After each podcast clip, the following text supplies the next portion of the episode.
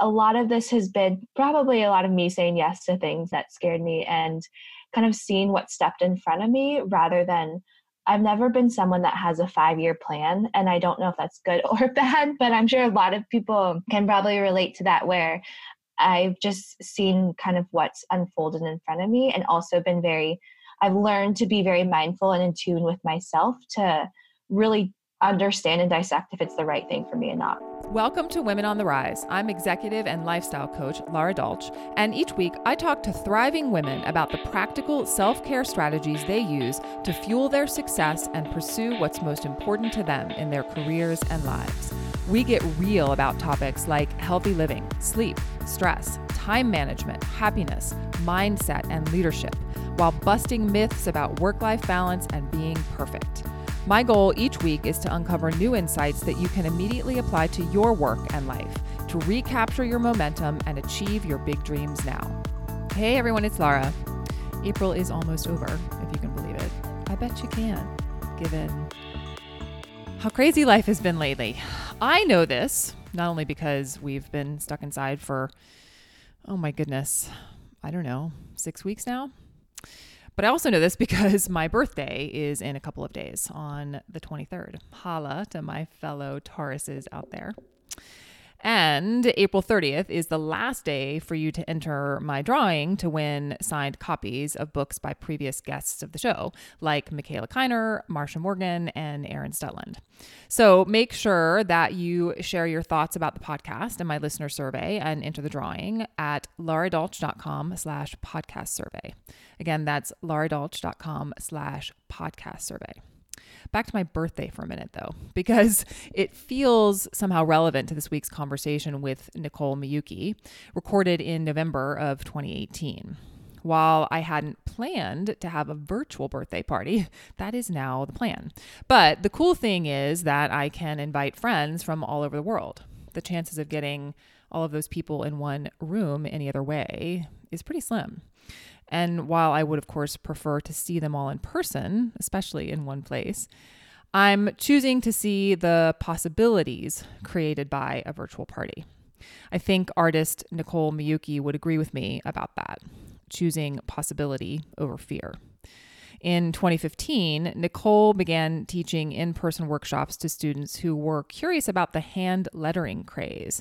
And in 2018, she wrote and published 2 books, a journey that was quite unexpected. We talked about how Nicole's unexpected experience of writing 2 books in 1 year helped her get more in touch with herself and her self-care needs. The simple but not easy perspective shift that allows you to open to possibility instead of making decisions from fear. How to know when to plan and when to leave space for the unexpected in life and in work, especially tricky right now. And how creative pursuits like hand lettering can be a mindfulness practice, especially for people who don't like meditation. Enjoy the conversation.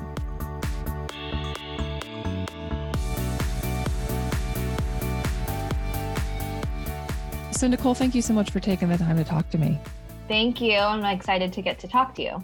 Yeah, I love your background, and I had been connected with you because I had specifically said that I was looking for women who had unique professional backgrounds, and you definitely, I think, fit the bill. So maybe you can start out by talking briefly about your journey and sort of, how you transitioned from, employed graphic designer to freelance artist and how that kind of came about.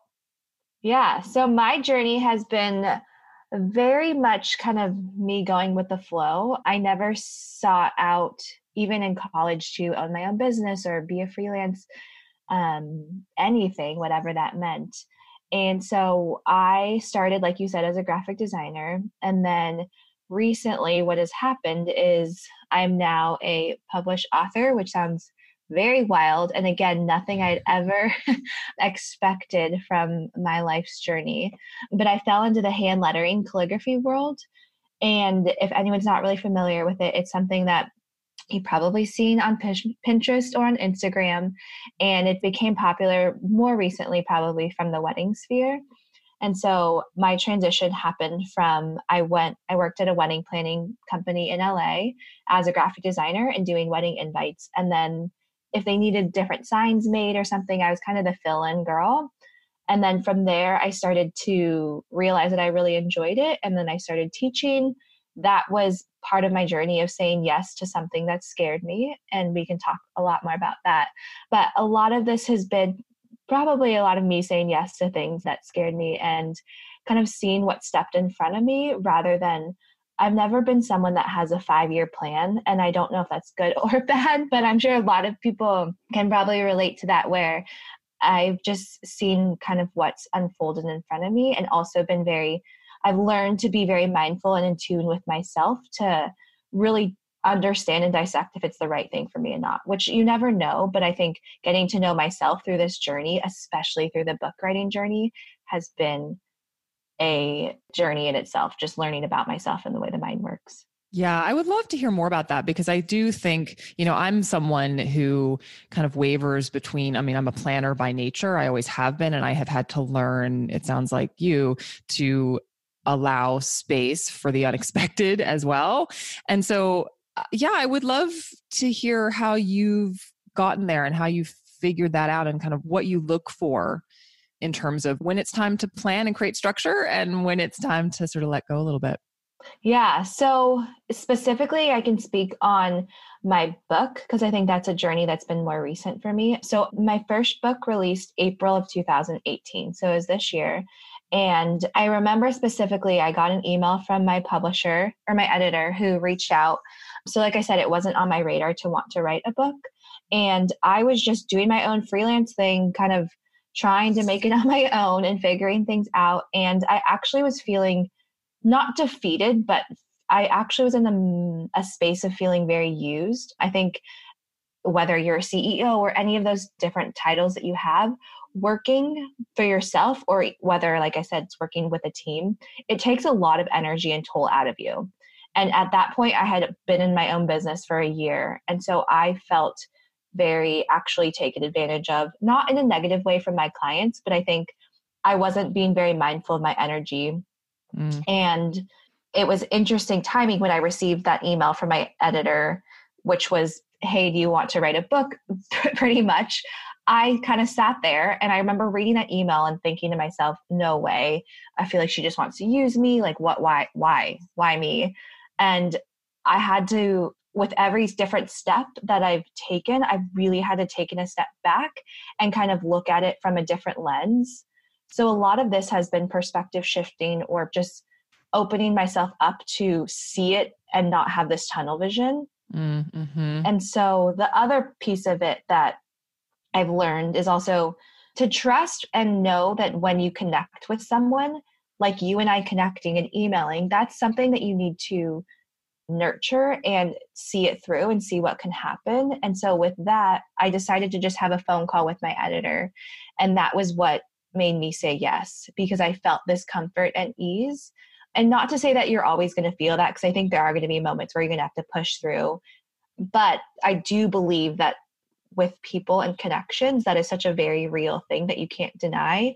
And so I think that was what helped me get over my fear of feeling like I'm not a writer. I had all these different fears, even saying yes to writing it before I even started writing, just saying yes to it, that I also had to get real with myself and kind of look at it face forward rather than kind of curling up to this ball and thinking, well, I'm not good enough or I'm scared or what, this isn't what I'm supposed to do. So that was part of the opening up process.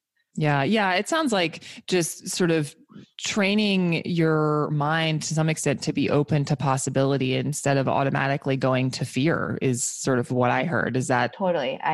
Yeah, 100%. Yeah. I mean, I think that's right. And I think it's a struggle for all of us. And I love what you said about the people that you connect with though, because I do think that, whatever you believe about, coincidence or serendipity or whatever, it doesn't even matter. I mean, the people that you meet are always, I guess, the people who sort of shape your life, and you can either choose to engage or not. And sometimes that changes the course of things as it did for you, it sounds like. Yeah. And it's that's also an interesting spot that I can continue speaking on, because I'm more of an introvert. And so the other thing with people was that throughout this journey of writing a book and going through that process, well, the writing process was a whole another thing in itself of being mindful, but also the promotion part of it, which is what I've been through recently, because I have a kids lettering book that came out in October. So that was my recent. So also connecting with people on that sphere, and also being in front of people is a whole nother thing that I've had to learn to open myself up to. Yeah, I'm sure. Well, let's talk about that, because I think, you know, the self-care piece of it is so relevant in that kind of journey. You know, can you talk a little bit about how self-care factored into your ability to publish 2 books in 1 year, especially when you hadn't intended to be an author? Yeah. So let's see, I can start with the actual writing process. So I realized that self-care, I definitely made sure that I worked out. Working out is for me, my safe space. So I made sure to do that. But the other self-care, or just being mindful, was actually, I know you had mentioned, you spoke on this earlier, was just creating space. I forget how you said that, which I love, because I think that was something that throughout this entire journey, I've really had to allow space for the creative process to happen, but then B, also creating space for myself. I'm definitely a people pleaser, and I say yes to everything, and I want to do everything and adventure all the time. And so I had to create space in my literal calendar and be very mindful of what I said yes to. So if I had all these different friend engagements, I had to make sure, like, okay, where do I want to put my energy and who do I want to put my energy towards, and being mindful of that. So I had to learn to say no, which isn't an easy thing for someone like me who says yes to everything. So creating space in that sense, and then also creating space within my mind to be able to, because there's different ways that people write, and I had to kind of learn as I went what worked for me. But to sit at my computer and tell myself, you're going to write a chapter or however many words you want to do it, I tried that. That didn't really work too well for me.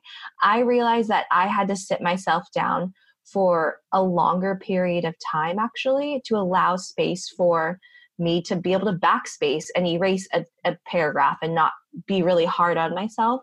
And so that was a journey in itself to kind of understand, A, you need to allow the space and also to allow the grace to be able to erase and start over and see that through. Yeah, totally. Yeah, I can totally relate to that. Just the creative process and getting clear on what your creative process is. And when I say creative process, I mean, that applies, I think, to anyone. You don't have to be an artist to be creative. And I think, you know, understanding that sometimes that space is part of that process, and being able to step away from stuff. And at least for me, that's a big piece of, you know, when I'm writing, like I have to step away from it for a period of time, even if it's like a business plan, like, you know, like it's a step away and let it sort of percolate. But were there, So I want to sort of get a little bit more granular, thinking about that time or this past year, I suppose. Were there any daily habits in particular that you think most contributed to your ability to show up for your work and for yourself and your friends during that time? So, like, specifically? Mm-hmm. Yeah. I journaled. Journaling is not for everyone. It's not like I journaled every day, but actually before this talk, I went back through and I was reading through my journals, through my book writing process, and even through this launch process. And I think that was something that speaking on self-care and mindfulness, I allowed myself to feel whatever the heck I was feeling. So important. Yeah. And it's something that I think it's very easy just in general for life to just go through the motions and not really allow yourself to feel what you're actually feeling. And writing by myself, I could have ran away from my feelings so easily, but I knew that if I was giving my all to the readers, I had to be able to acknowledge myself and work through my emotions. So there were definitely times of, like we said in the beginning, of fear, imposter syndrome. I'm more of an artist by nature, and so not a writer. And I had to learn to trust that I've been teaching for 3 or 4 years and that I knew what I was doing. So throughout my journal. It's kind of funny.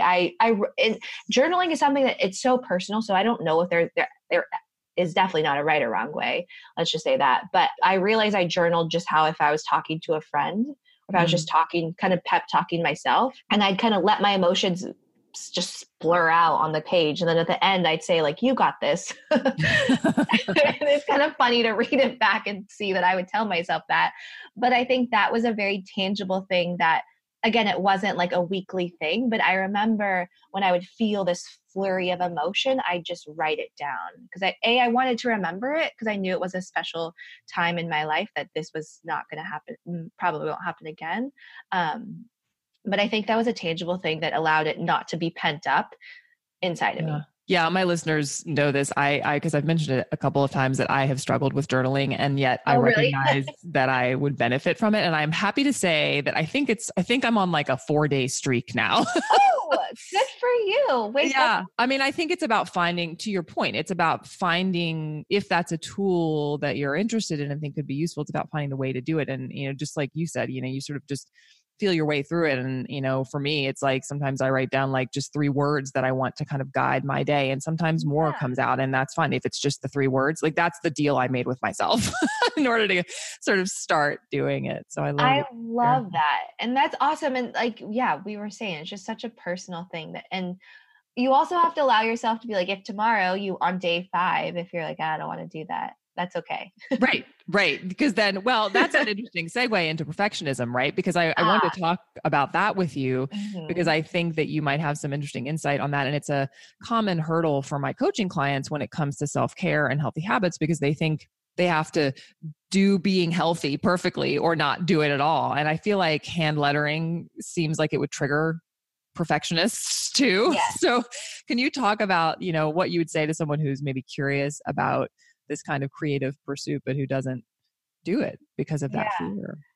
Well, in general, I think the overarching theme is that for some reason, we as adults are not really good at being beginners. No, we're not. And I think social media doesn't help because you see things and you're like, wait, why am I not like her? Yeah. Already instantly. And so with anything, whether it's journaling or with this hand lettering world that I'm in, I would say that the beginner part is very important. And also understanding that you each have, so what specifically with hand lettering, I always start my things and saying that you have your own signature and your own mark, and that it's very cheesy, but it's something that it helps people feel like, okay, I already have a foundation. I'm already here. I'm Nicole, I'm myself, whatever, insert your name. And then realize that any other tips from whoever you're learning from help that mold and shape what you already have, rather than feeling like I have to be exactly like this person. I have to copy them and I have to follow their blueprint plan and have their life exactly. I think that's a scary thing when you have all these online education things that we see, and you want this quick fix, and we forget that you already have a lot inside of you, and to trust that. Right. And that the education is, to your point, just sort of molding. Or not even molding, like adding. Yeah, adding to what you already have. Yeah, I guess that's the end of it, right? It's just refining maybe the sort of personal stamp that you're putting on the thing anyway. Yeah, and then the other thing is, at least with hand lettering, well, in general with perfectionism, is allowing. So in my book, it's really cool. I was able to weave in life lessons. I don't know if you're able to see. I saw those. Yeah. I saw those when I was flipping through the book. I loved it. And so that was my kind of way to bring it back to, yes, hand lettering might be the specific art thing that in my book people are learning, but it's actually a bigger picture in life. And a couple of them are, like we've talked about, shifting perspective and finding the beauty in imperfections. And I think with hand lettering, we all see, or just in general, any art form, it looks beautiful, but you don't really know why. And so whenever I teach, and with anything that even I'm learning new, I'm not very good at, let's say, accounting, like numbers are not my thing. And so if someone's sitting here and they're a number person, they don't understand art, then I totally understand. And I'm in the opposite boat. Right. But I've had to learn to understand and try, whenever I have something new that I'm frustrated with, I try and understand why am I frustrated? But then the other part is specifically with hand lettering. The reason why I wrote this book is that I wanted to dissect and help people see what is happening. So if we're talking about the angle of the lettering or the spacing of it, it helps, I think, create, instead of we have this wall or this curtain of, well, that's just perfect, like I will never be able to achieve that, and kind of help remove the layers and see, well, this is why. So if you are able to add to whatever you have and change one slight thing, you'll be able to start to see changes, and it won't be a drastic 180 or 360 change, but it'll be able to, like we just said, add on to what you already have. Yeah. So I think breaking that down, because I'm a big perfectionist. I remember in school, I was always that person that if I got like 98%, I just want to start all over. So I could totally relate to people who have that. And I very much had to learn to let go and see it as a process, but which is way easier said than done. But that whole beginner mindset thing and remembering that you already have a great foundation, I think that's probably the underlying thing that I try and tell myself that may help your listeners as well. Yeah. And I'm also intrigued by this idea of, hand lettering and other art forms really being alternatives for meditation, which I totally agree with that and certainly have experienced that myself. Can you talk a little bit about that and the specific mindfulness lessons that have come out of your art? And you've talked about a few of them, but I'd love to hear more about that. Yeah. I think if anyone is interested in trying it, using something, I believe, I'm not saying that you have to get away from technology at all. I'm not being a hippie and saying that, but I think we have gone so far with using our thumbs to scroll or our fingers to scroll on social media that it's when I have taught my classes and when I do teach my classes in person and to see people, the connection between your brain, I don't know anything scientifically wise, but the connection between your brain and using your hand and then physically having something in front of you that you created really brings you back to the present. And so that's one part. And then the other part is being able to, if you make a card for someone and sharing that tangible exchange is something that we don't have very often anymore. So I think that also brings you back to being in the present and being mindful that you can create those moments, even if you send a card to someone who lives in a whole other country. So that's one thing. But then I want to go back to speaking on just the personal habit of it. When I got into hand lettering, I should have started with this, but I fell into it because I actually was an athlete growing up. So all I really did was play soccer. So that's all I really knew myself as. So I wasn't a creative, but I remember when I graduated from college and I needed some sort of outlet. I couldn't go run around and play soccer anymore. And I realized that I've always loved quotes. I was always someone that I would have a journal of just quotes that I connected with. I did too. That's hilarious. Really? Yeah. I have I don't know where they are now, but yeah. Probably 3 or 4 journals from my time growing up where I was collecting quotes. That's yes. They, yeah, I feel like they're very powerful. And so I took those and it was when there's a platform called Tumblr back then that was popular. It was just a blog format. And so I created a Tumblr and I just posted it for every day for about a year. And I would draw a quote. And at that time I wanted to try out watercolors. And so I would draw a quote and I would post it to my Tumblr. And that was something that it was back then I didn't really even know what the word mindful meant, but it was my way of kind of an outlet and getting something onto paper. And I think the act of also doing it daily, which is like you were saying for you, is journaling every day, was a good habit that I was starting to create. And I think that is what I try and teach people to don't feel like this has to be perfect. You don't have to do this. Or you don't have to set aside 2 hours a day to practice because no one has that amount of time. But if you have even 5 minutes or even just 10 minutes that you're watching TV or something, or even if you're on the phone with someone and you just write and doodle a word while you're talking, I think that is a more tangible way of being able to experiment and see where this craft can lead you to, rather than feeling like I have to sit down and have this perfect white table and right. Make it perfect. So hopefully if it's not anyone's interested, that's the way I would start, is just find a quote that you love or one word and just write it out. Well, and I love in your book By Hand that you have a whole section that talks about, you know, making lists and, you know, using the hand lettering in like everyday life, like making your grocery list or whatever. I totally resonated with that. And yeah, I like bringing it into the, bringing those mindful moments into the everyday. I thought that was such a perfect way to do it. You know, you posted in your Instagram feed recently something that I thought was interesting. You were talking about an experience that you'd had recently swimming with sharks actually, but you specifically, which was interesting on its own, right? But what intrigued me was that you talked about that, you know, thinking or feeling like you had forgotten how to relax and the intensity of writing and promoting your books. Can you talk about what's helped you to, you know, tune back into yourself and maybe slow down? Maybe swimming with sharks is part of it. Well, that's really funny. I love that you saw that. If anyone ever wants to swim with whale sharks, I did it in Mexico and I highly recommend it. It's just an experience in itself. But as far as a lot of the things, especially with my Instagram, I'm a lot more personal. And I think it's kind of been my journal to be able to relate whatever experience I have in life to whatever I'm feeling at the moment. So I definitely use that to just share those things. So I love that you read that.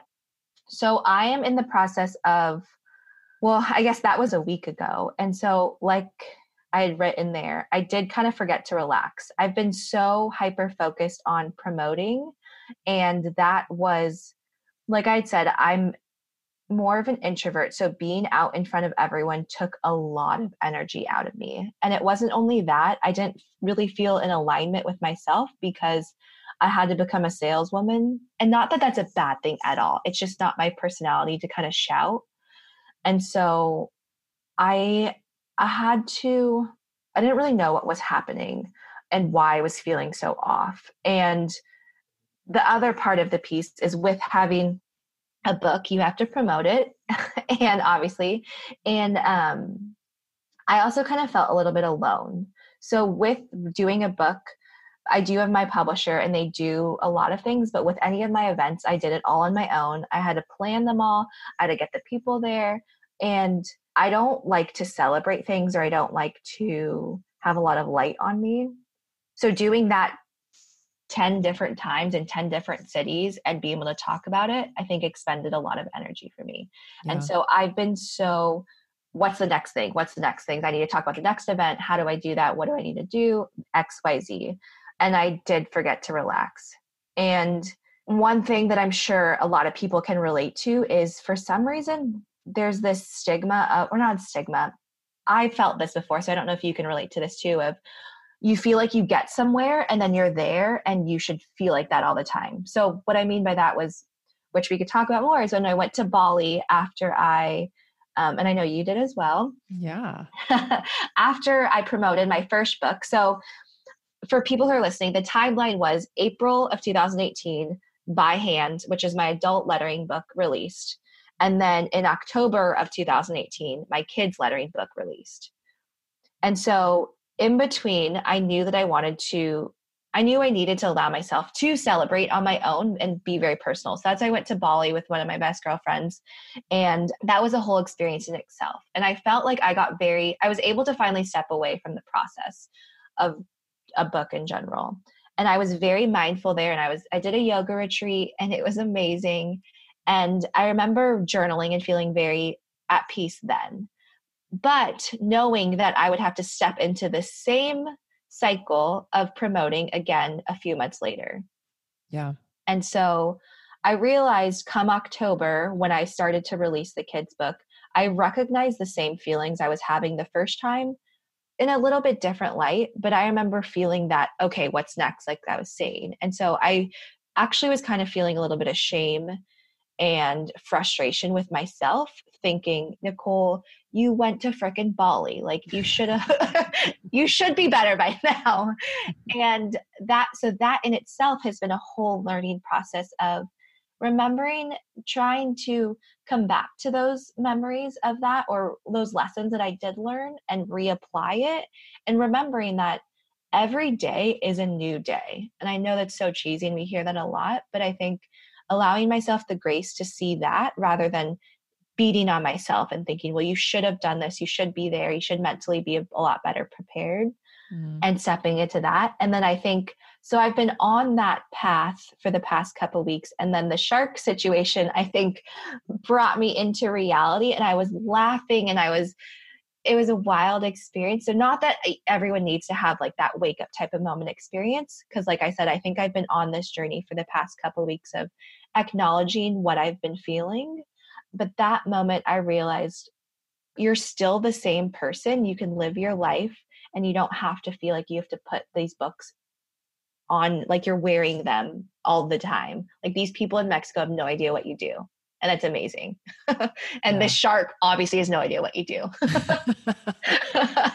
So that was a very long story, but I think that was that moment of realizing you can take your step out and you can have fun. Cause I think I've been so focused on promoting and giving these books the best chance it can get. And not that I forgot about myself, cause I've been very mindful of myself. I think I just need to come back full circle and realize that I can still have fun.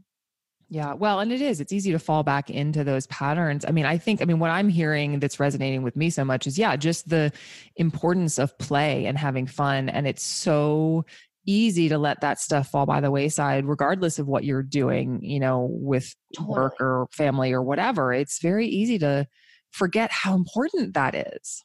Yes. And it's funny because it's this childlike mindset that just goes away as we become adults. And especially when you're in the working force, whether you're a mama or you have your own career, that you kind of forget about that. Totally. Well, and that's one of the things I love about art and to your point, sort of adopting that beginner's mind, because I think that it helps us access that. And I'm so guilty of this. Like, as we're talking, I'm like, I'm such a freaking hypocrite. Like, I can say this, and then I can also be very conscious of the fact that I need to add more play into my life as well. So, I just share that because I feel like we're all in it together. And to your point, being able to recognize when you have maybe gone too far to the other extreme and being able to say, okay, I need to make space for this again. Right. Right. And I think the other thing is, everyone's the different seasons that people are in, because I could not say I needed play a year ago.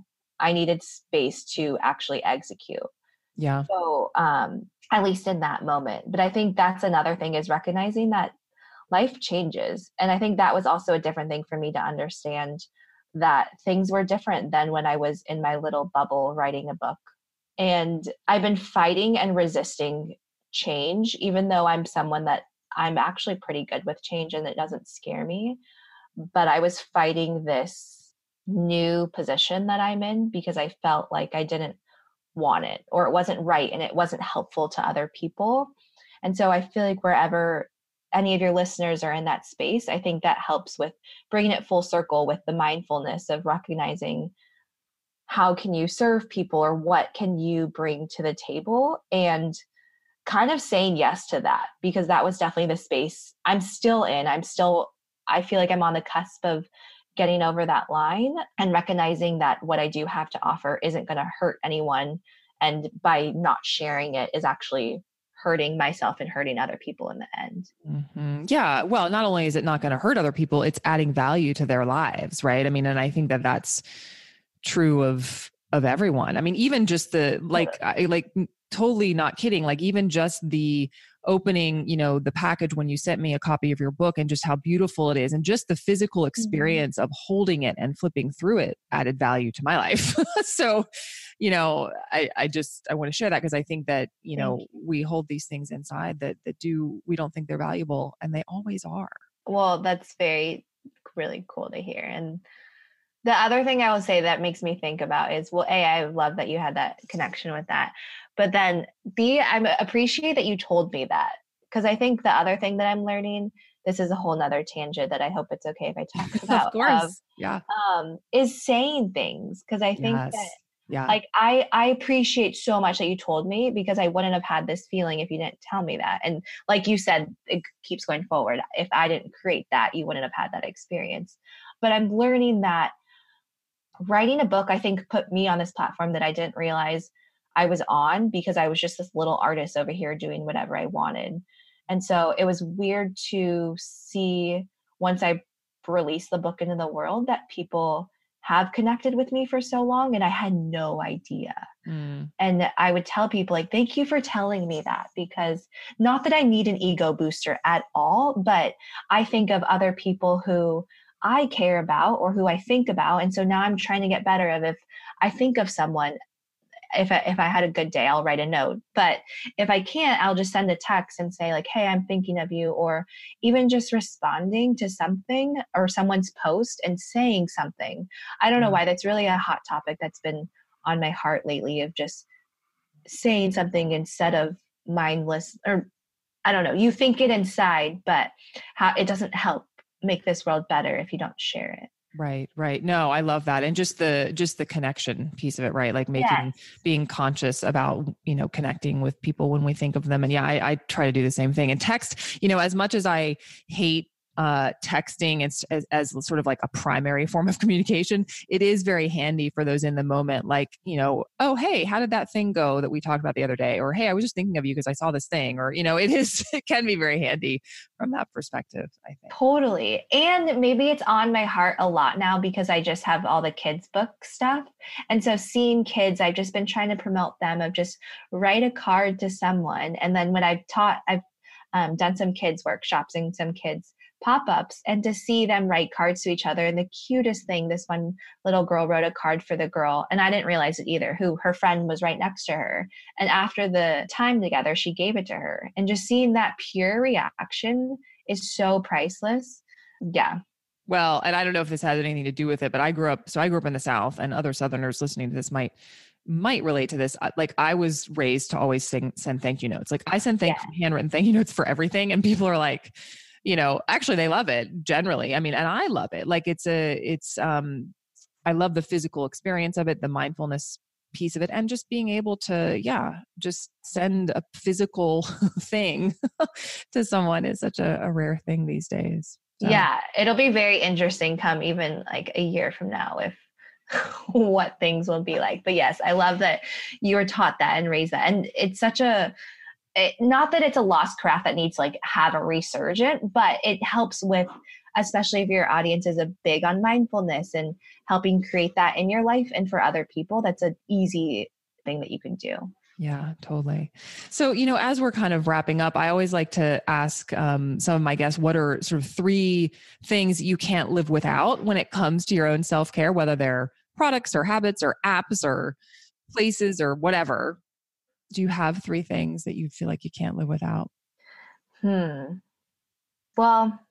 one thing is definitely, I've been learning when writing the book that sleep is very important. Yes, indeed. I could not agree more. And a tangible thing that for you or anyone that's listening, I have an eye mask and I have earplugs. Yes, I do too. Oh my gosh, that's hilarious. They go with me everywhere, but even when I'm at home, I use them.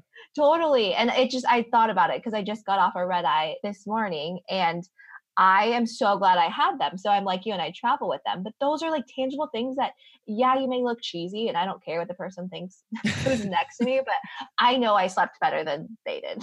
Totally. So that helps with great. So those are one things. I'm trying to think, I don't know why I'm thinking of sleeping things, was another thing that I knew that I did writing my book was I started, do you ever use the sleep, what's it called? The moon on your phone?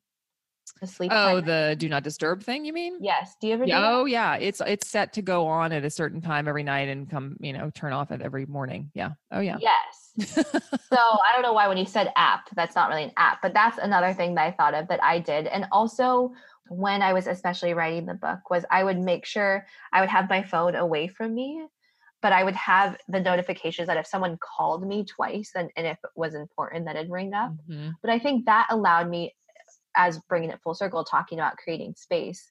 I mean, people knew that I was in writing mode, so it's okay if I didn't respond urgently, but I always felt this need of I needed to text and respond right away. And I had to learn to put my phone away. And it also helped me not just scroll mindlessly. If I got frustrated with a paragraph I was writing and I wanted to just forget about it, I would normally just go to Instagram and scroll. Yeah. So that was kind of a very good tangible tip that can help people. And then the other thing is find someone that you can talk to. whether it's a friend or if it's a trained person, or even just having conversations. I guess it's not really having someone to talk about, just making sure you talk about whatever it is that you're going through. And it could be your journal.